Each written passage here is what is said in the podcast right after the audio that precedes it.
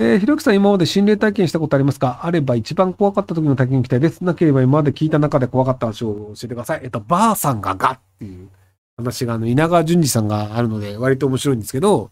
えっと、生き人形っていう漫画があって、稲川淳二さんが実際に体験した大阪の番組で生きてると言われてる人形を持ってった時に、生放送だったんですけど、ライトが落ちて、で、その幽霊が見えるってキャストの人が言い出して、で、大騒ぎになったっていうのが、一応生放送だったらしいんですよ。ただなんか、一応その漫画でそう書かれていて、割とそれを否定する人がいないので、僕ただその生放送の動画がどっかに YouTube とかで誰か上がってないのかなってすげえ期待してるんですけど、未だないんですけど、っていうのがあって、で、その人形師の人も亡くなっちゃうんですよね。で、その人形を好んで預かってた人も死んじゃって、みたいな話なんですけど、なので、まあ、興味がある人は、あの、すいません、あの、こう、怖い話、あの、苦手な人は、あの、あの避けてもらいたいですけど、一応、生き人形で、あの、確かね、中古で結構高いんですよ、生き人形の漫画。で、まあ、興味がある人、買ってみればいいんじゃないかなと思います。今まで読んだホラー漫画の中では割と一番怖いんじゃないかなと思うんですけど、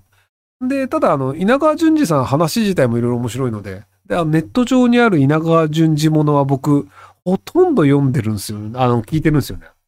なので、あの、興味がある人は、あの、稲川淳二もので。で、ばあさんががっていうのは、あの、えっ、ー、と、長い死体っていう稲川淳二さんの話で、これ、このまま話していいんですかね著作権的にはいいのかな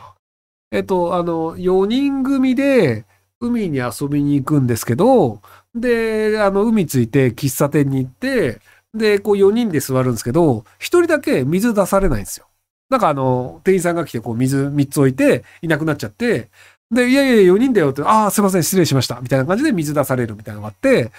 で、その、なんか、お前無視されてるな、ははみたいな笑い話になって、で、その後、まあ、あの、プールで、その、あの、海行って遊んで、で、みんな、あの、思い思いに遊んで、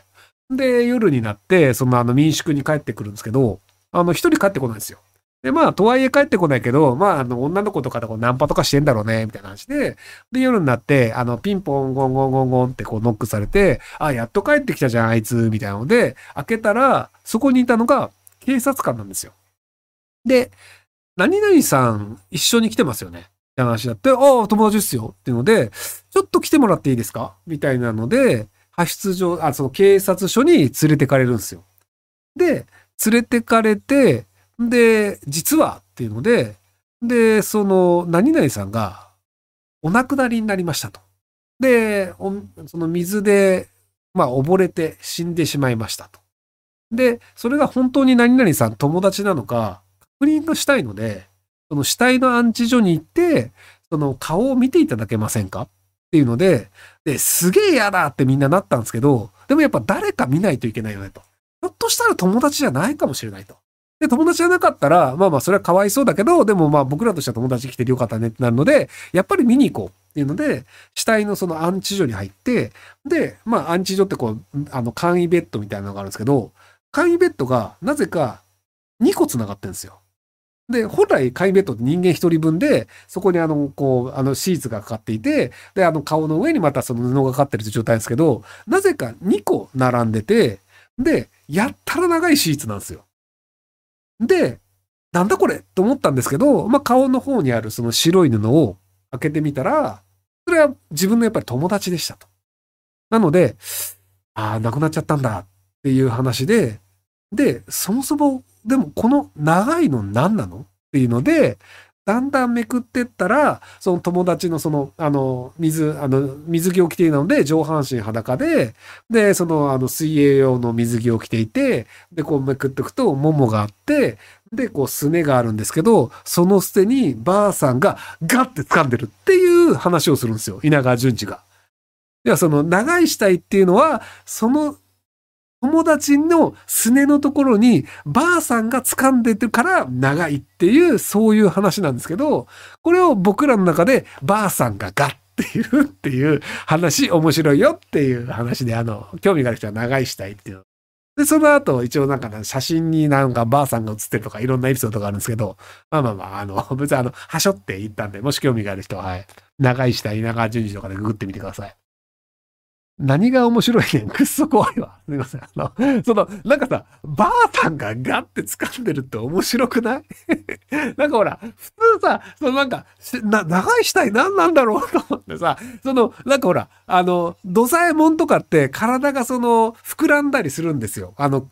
腐ったりしてね。でも、新鮮な死体だから膨らむわけがないよね。でも長いっていうので、何なんだろうと思ったら、ばあさんがくっついてるって。まあまあ、それくっついたら長いよねっていうので、その、そこが、その、くっついて二人分ですっていう、そう、すごく当たり前じゃん。だって人間二人だからさ、ベッド二つだから当然なんだけど、でもそのばあさんがガッっていうのが、こう、掴んでるっていうのが、やっぱ面白いなって思うのは僕だけすいません。いや、なんかばあさんがガの話は僕の中で超面白話なんですけど、いい話でしょすいません。はい。いい話ではないかな。はい。えー、髭伸ばしてるんですか？えっ、ー、と、伸ばしてるというか、あの、剃るのがめんどくさいんですよね。で、顎髭って曲線なので、あの、綺麗に剃ろうと思っても、反り残しができたりして、で、武将髭とか言われるんですけど、あの、わざと伸ばしてるように勝手に誤解をして、おしゃれで髭を伸ばしてると、人は誤解してくれるんですよ、顎に対しては。で、ここはちゃんと剃らないと、あの、なんか武将髭だなって言われるんですけど、で、ここ平面なんで、あの、電動の髭剃り使うと簡単に剃れるんですよね。ので、あの、単純にあの、こう、めんどくさいから下は伸ばしっぱなしなんですけど、あの、おしゃれでとこう伸ばしてると、人は誤解してくれるっていう便利な面で、なんとか逃げ延びてます。はい。